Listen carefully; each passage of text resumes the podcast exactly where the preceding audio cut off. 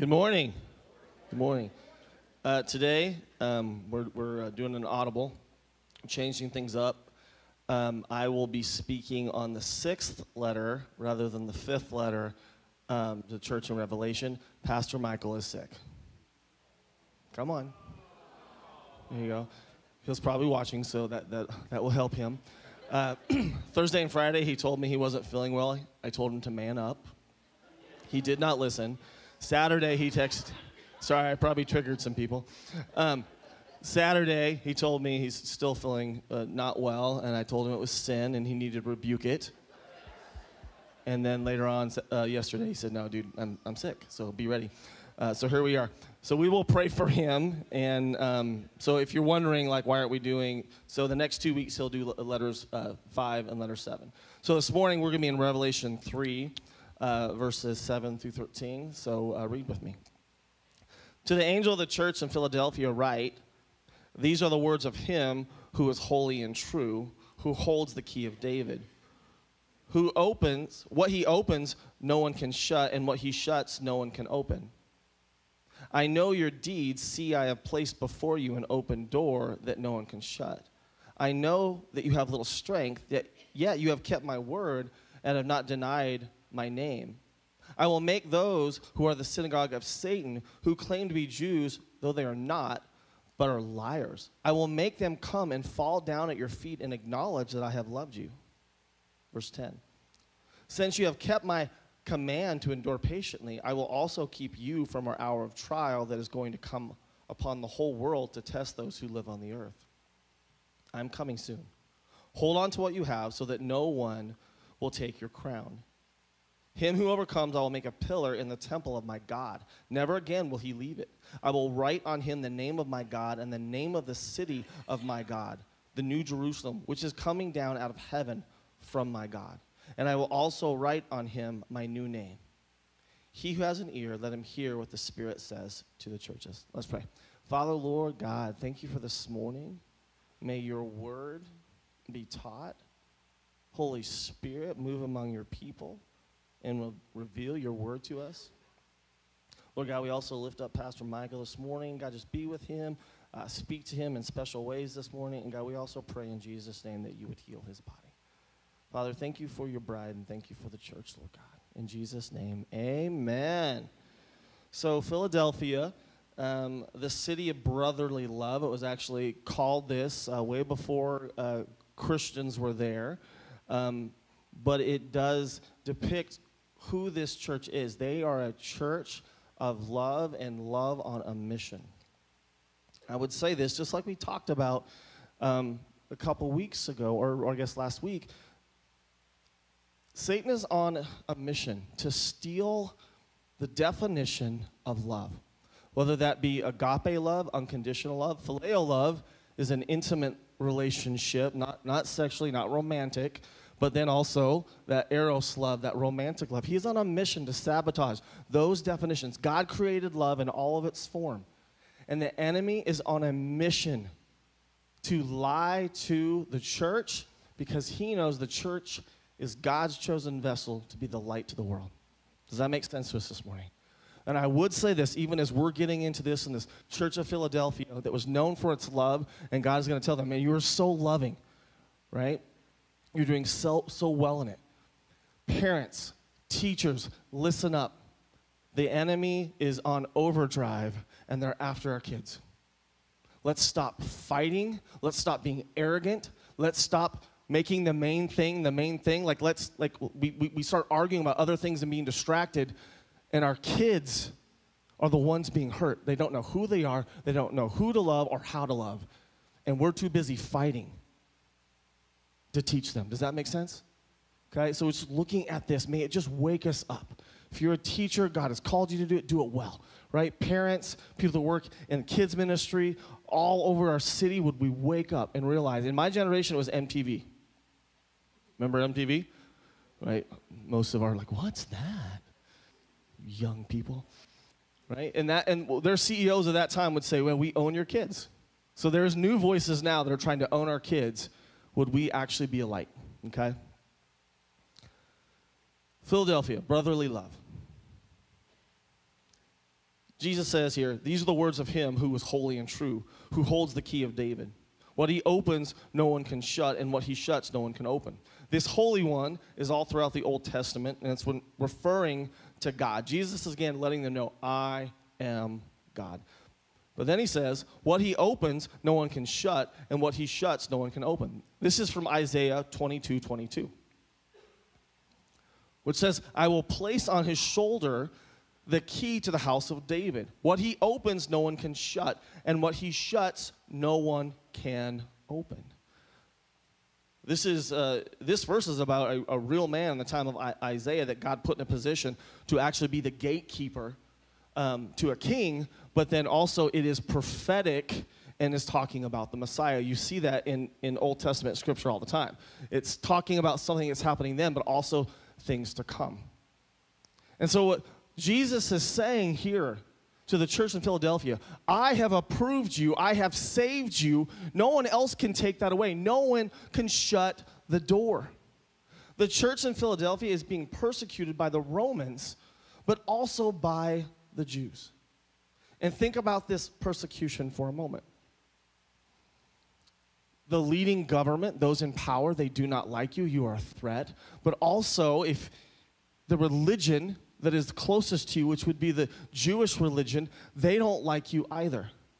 So, Jewish Christians would, most of the time on Saturday, the Sabbath, would worship in the synagogue. And then on Sunday, when Christians would meet, they would also worship the Lord in Paul's writings and other writings, as well as the Old Testament. Does that make sense to us? Right? They did not um, they had to kind of keep some of this a secret from Saturday to Sunday because they were not allowed to worship Jesus as the Messiah on Saturday. So they had two enemies the Roman Empire, but also religious leaders of their time. And if you were a Christian Jew, you were the most hated. Right? They would call them, these guys are, they're, they're, they're, they're blasphemous. They're saying that this Jesus is Lord. So think about what they were going through. they had truly no place to lay their heads. And so that's why Jesus is, is telling them, man, walk in this love. Walk in this love that you have. It's also why he calls um, the religious leaders in those cities um, synagogues of Satan.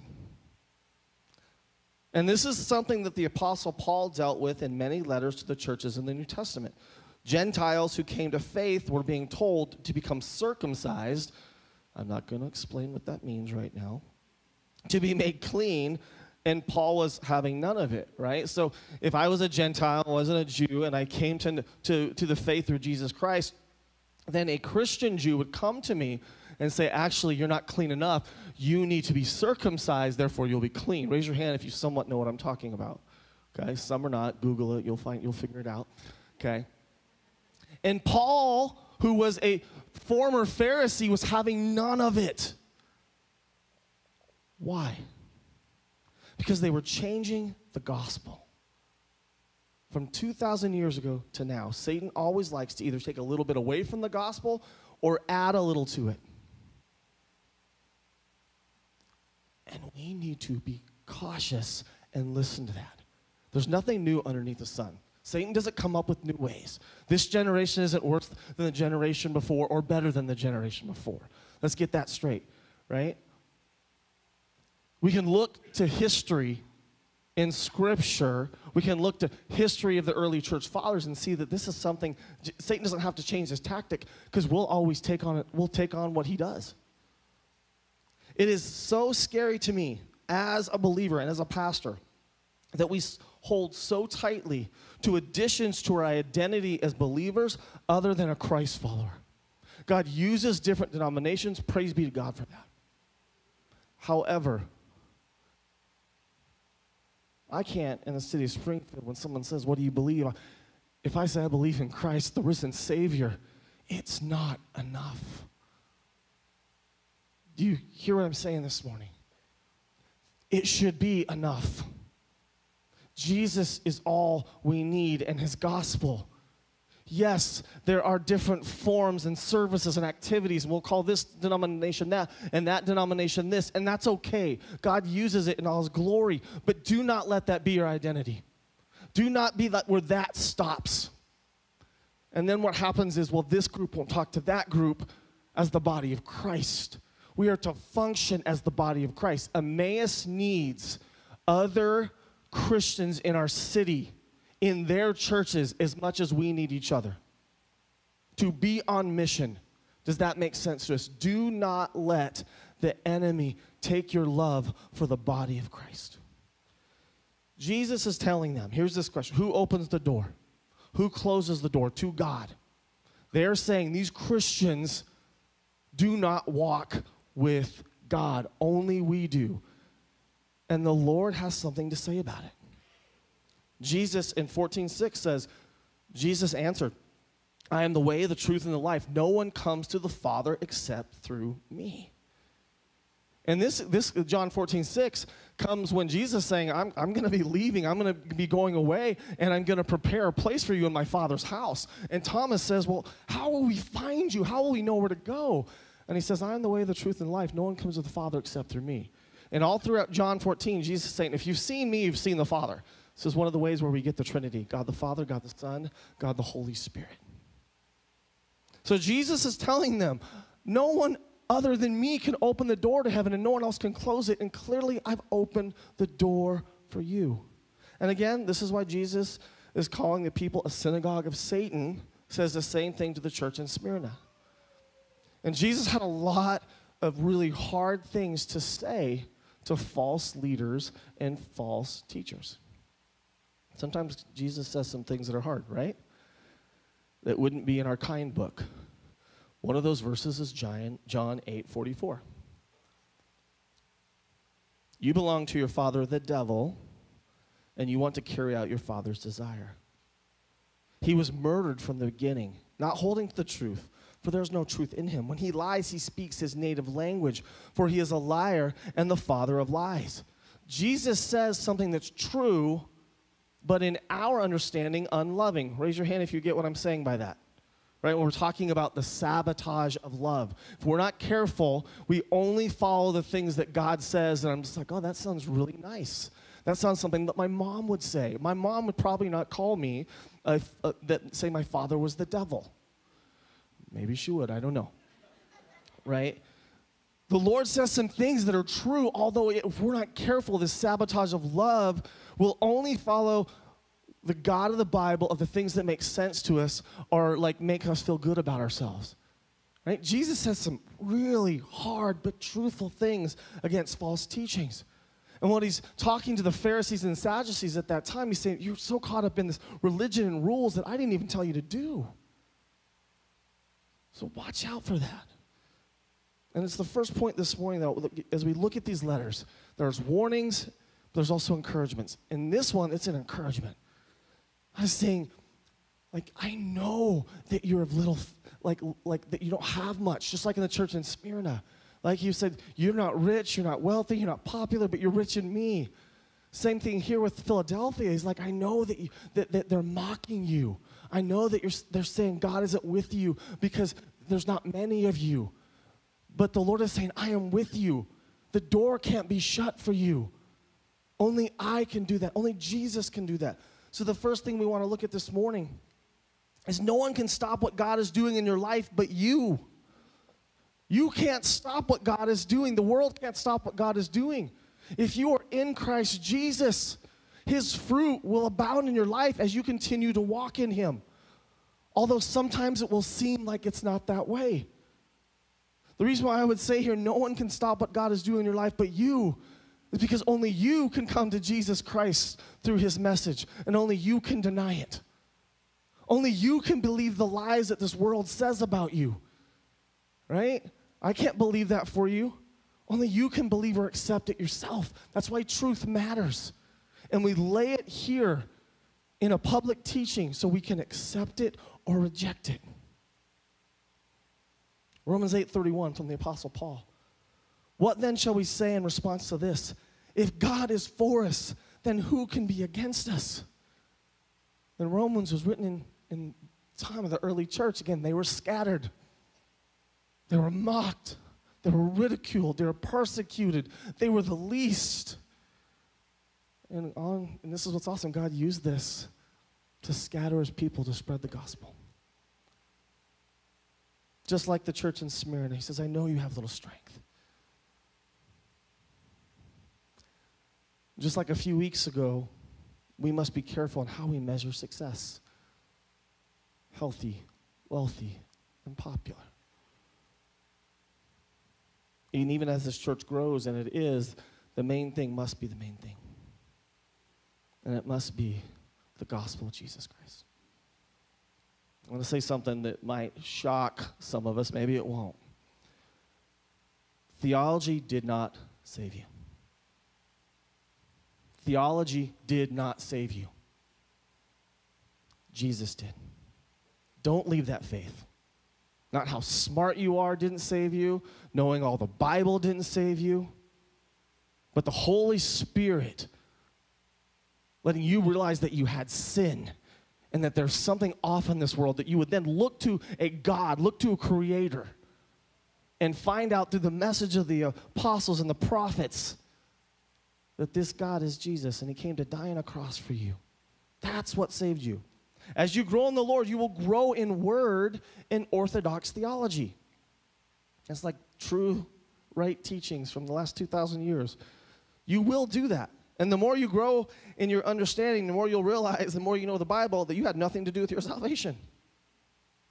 It was just God's love on you, His invitation to come home for the lost to be found. And that's what God is saying to the church in Philadelphia. Man, I know you're weak, and I know you're the least of these, and I know you don't have strength in their view, but know what I'm doing, and you cannot be stopped.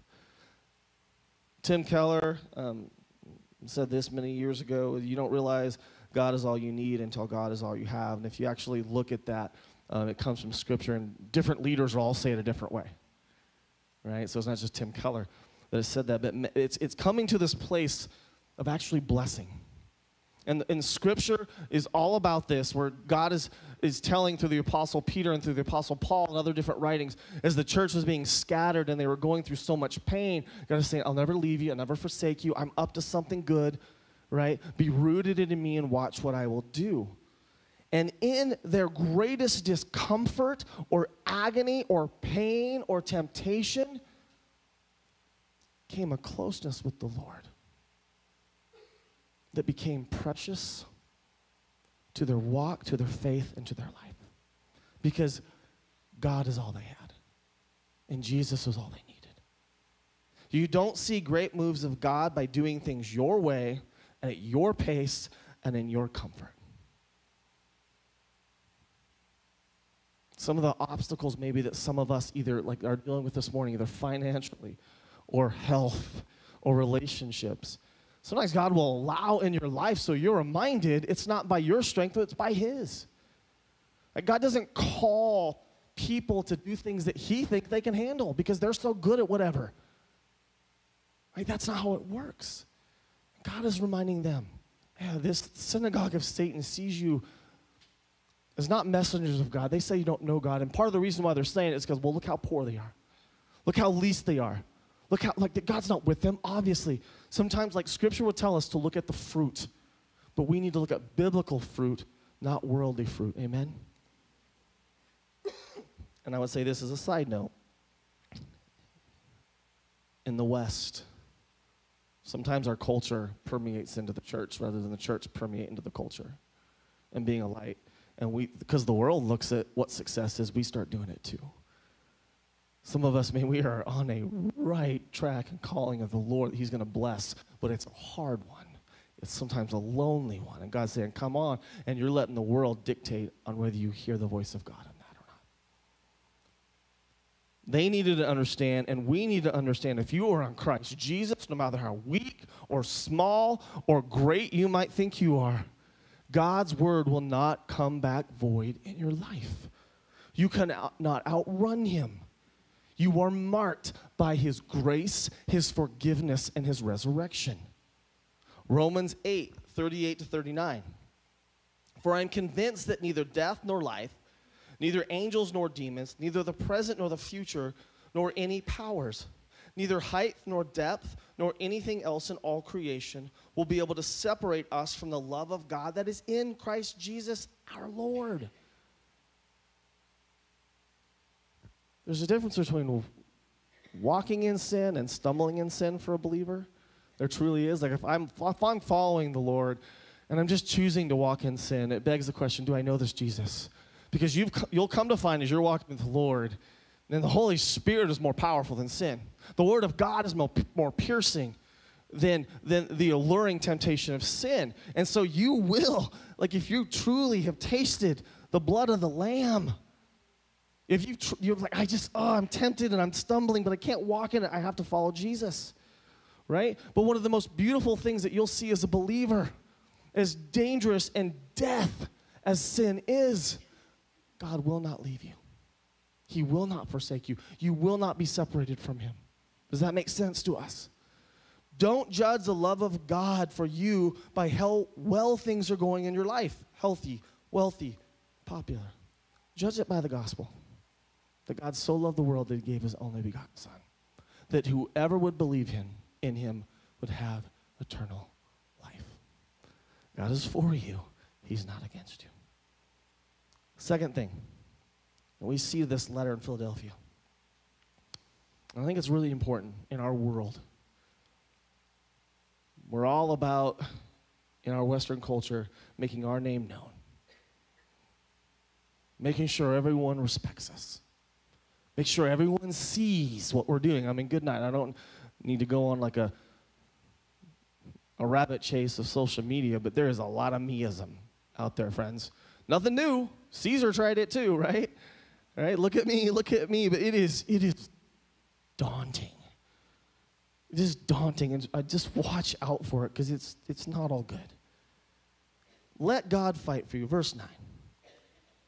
I will make those who are the synagogue of Satan, who claim to be Jews, though they are not, but are liars. I will make them come and fall down at your feet and acknowledge that I have loved you. So they are in a place of persecution and God isn't saying, okay, tell you what, we're going to get real strategic, and I'm going to tell you how to overcome them and, and, and beat them up and be better at this religious game than them. Nope. He says, I will fight for you. I will do this thing. And it's something that we as Christians, if we were to ask what's the most powerful thing we could do, would it be the Word of God, the Spirit of God, in prayer? Or would it be how strategic we can get, or how whatever we can do in our way in thinking? Which is more powerful? And I've had too many conversations with Christians would say, come on, let's be real. We've got to do more than pray. Possibly, but you better pray first. You better seek the Lord first. Because this is exactly what Jesus tells the church to do. He goes, I have you. Don't take revenge. Turn the other cheek. See, Christ followers are marked by the love of God love for God and love for people in that order. Church, where we get things backward, is we love people more than we love God. We look to society for their approval more than the love of God. Right? Scripture even tells us to fear God. And for some, they'd be like, whoa, whoa, how can I?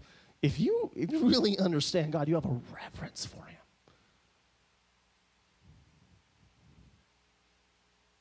The mission for the church was not to be more strategic or outwit the enemy.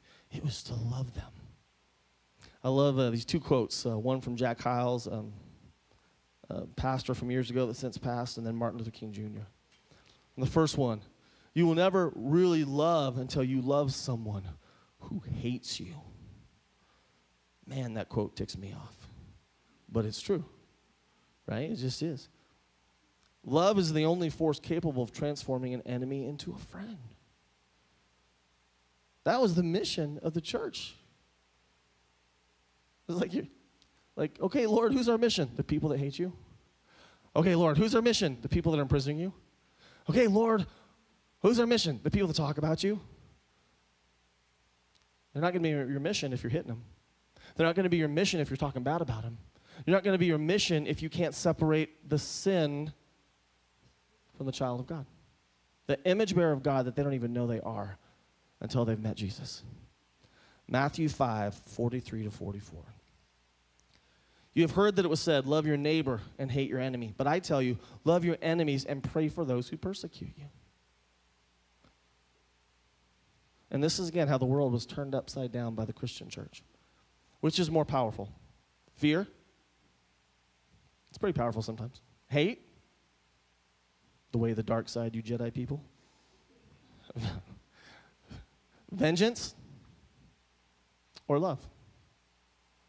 We're not careful, like, ah. There's a reason why the enemy wants to sabotage even agape love or phileo love. It is powerful. If I was to ask everyone in the room if it, I would look at the mama bears in the room. Raise your hand if you're a mama bear. You know the answer to which is the most powerful, right? I was a teacher once, right? And the, I was not scared of the dads, but the moms. If I saw a mama bear coming, I'm like, oh man.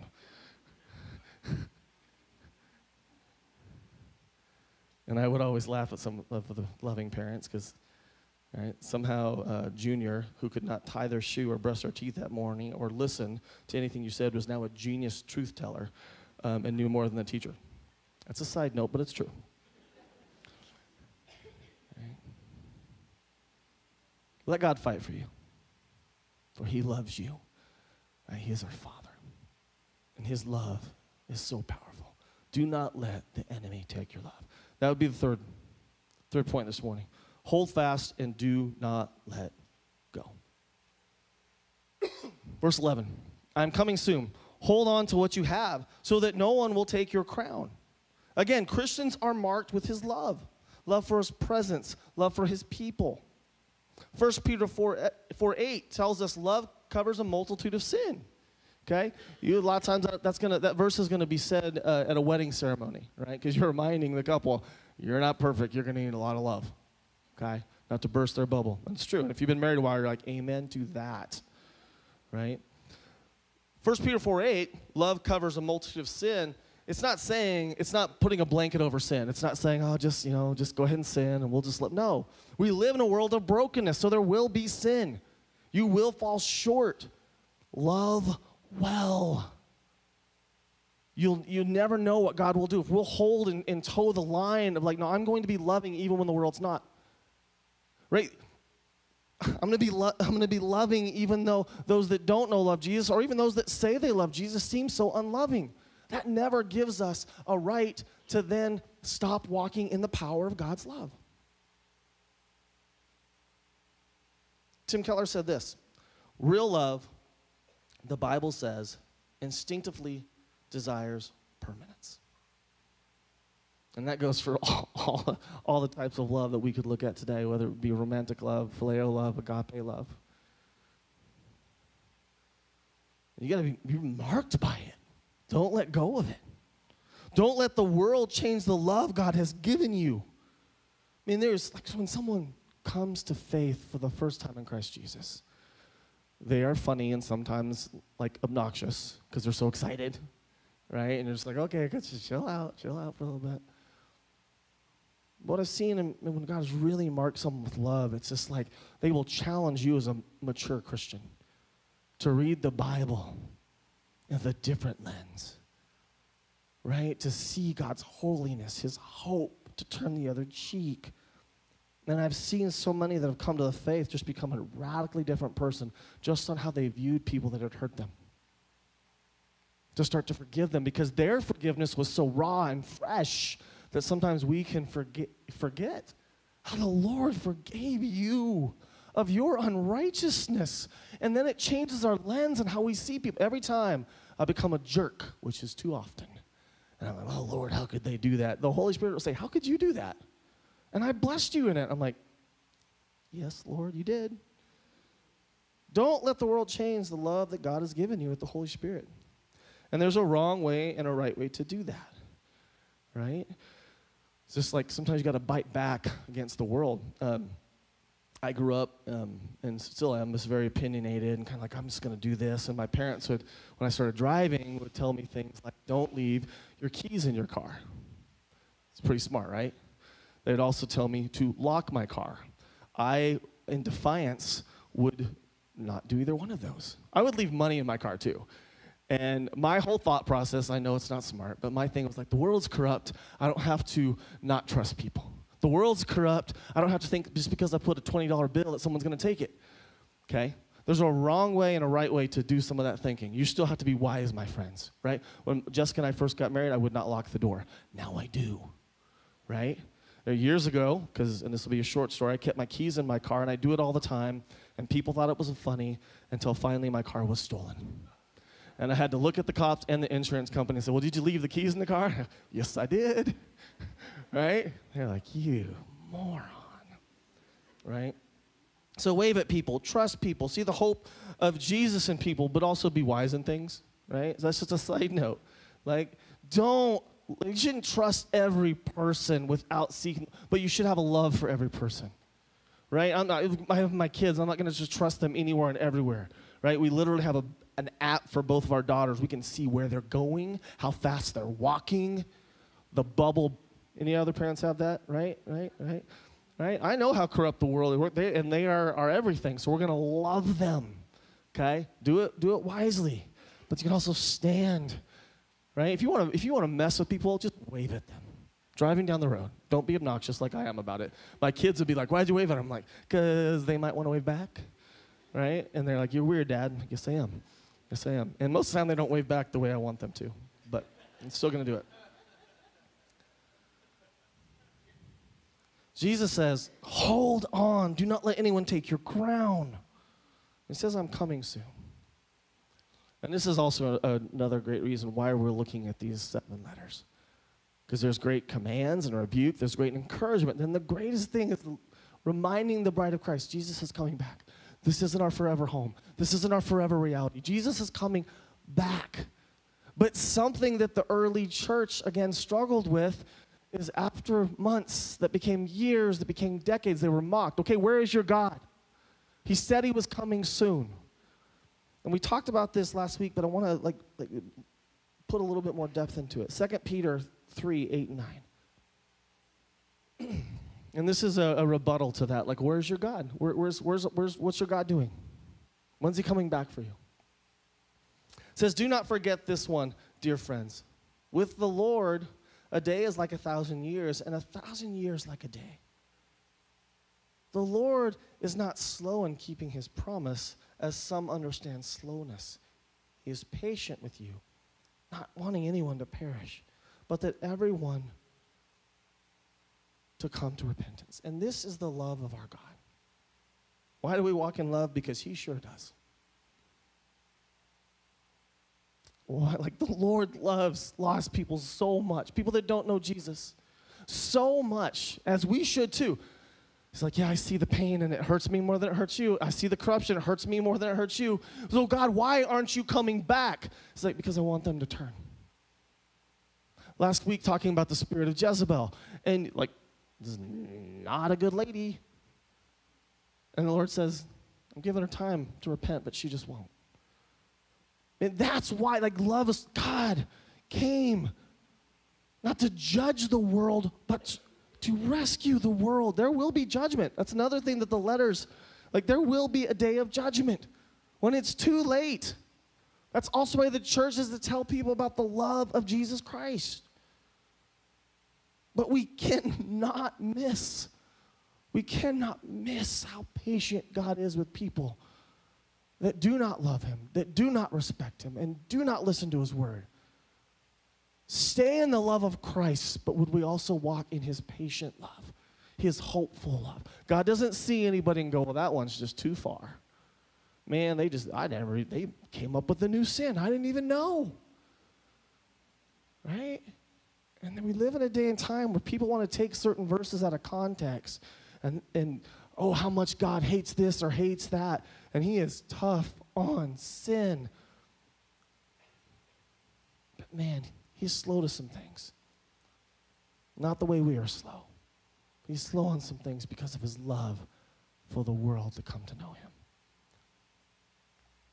And there's a great hope in 1 Thessalonians 4 16 to 17.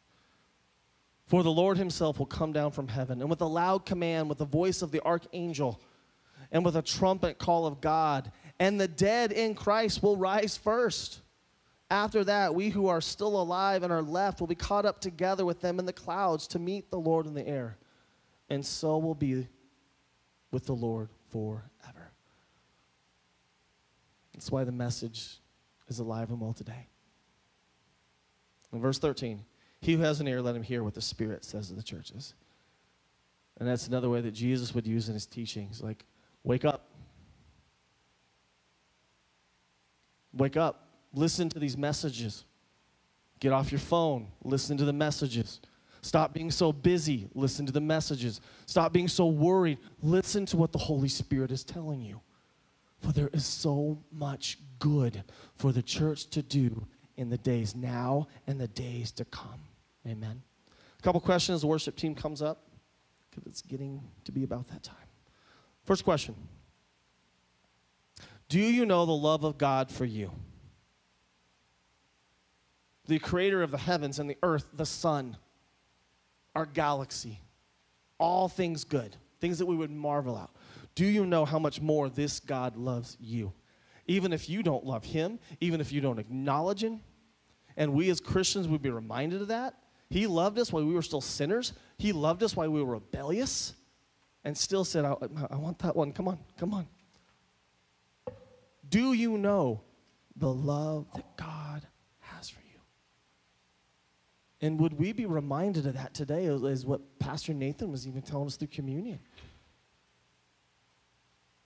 Be reminded. He could have come up with a different plan, but he chose not to that he sent his only begotten son. He loves us that much. I don't love any of you that much. Not even close. Sorry to burst your bubble. Right? Thank God he is righteous and good. Do you know the love of God? And maybe you're in a situation of sin or temptation or doubt or struggling, and Satan loves to say, See, he doesn't love you. See, he's holding on to you. This is because of this or because of that that you did. That's why this is happening. Look at the love of God. Second question do you walk in God's love for others? Do you walk in God's love for others? And um, 1 Corinthians 13, 1 through 7 is perfect for this. He's talking about the unleashing of the Holy Spirit and power in the church. It says, If I speak in the tongues of men and of angels but have not love, I'm only a resounding gong or clanging cymbal. If I have the gift of prophecy and can fathom all mysteries and all knowledge, and if I have a faith that can move mountains, but I do not have love, I am nothing. If I give all I possess to the poor and surrender my body to flames, but have not love, I gain nothing. Man, that right there is something that could speak to our culture. It's talking about walking in the love of Christ. Verse 4 love is patient, love is kind, it does not envy, it does not boast. This is not just talking about marriages, friends. It is not proud, it is not rude, it is not self seeking. It is not easily angered. It keeps no record of wrongs. Love does not delight in evil, but rejoices with truth. Always protects, it always trusts, it always hopes, it always perseveres. And this is the type of love that Christians should experience within the body of Christ, but also the agape love that the world would receive from the church. Do you walk in God's love for others? And then, lastly, last question is Do you stand on the name of Jesus? Smyrna and Philadelphia were both like, God is like, man, you're the least of all the churches. You got a lot of trouble against you, but man, I'm with you because you are standing on my name and you will not deny it. And in that, we're still talking about them today. And may we listen to that message. If you can, stand with me. We're going to pray. Um, there are people in the back that would love to pray with you as you just seek the Lord. And church, just as a close, like, let's be reminded. You know, there's a lot of in, in our in our culture. There's a lot of um, good attention and bad attention on spiritual leaders and pastors of all kinds. One of the things that's dangerous in that is um, it becomes all about the person um, holding the mic. You know, they, they can lead that person to Jesus. They, they know all the things to say or do. And that's not how God has set this up. God set up teachers and, and prophets and, and, and apostles and leaders throughout time to equip God's people to do the work of the church that I also will do, as you will do. One person cannot lead and disciple people to Christ. That's not God's design, and it never works out. A friend of mine years ago, as a mentor, said, It's crazy. Jesus spent most of his time with 12 people and a few others, and we have people that think they can lead thousands. And it's wrong and it's not effective. God wants to use you. And maybe you're here and you're like, But I'm such a mess. God uses your mess.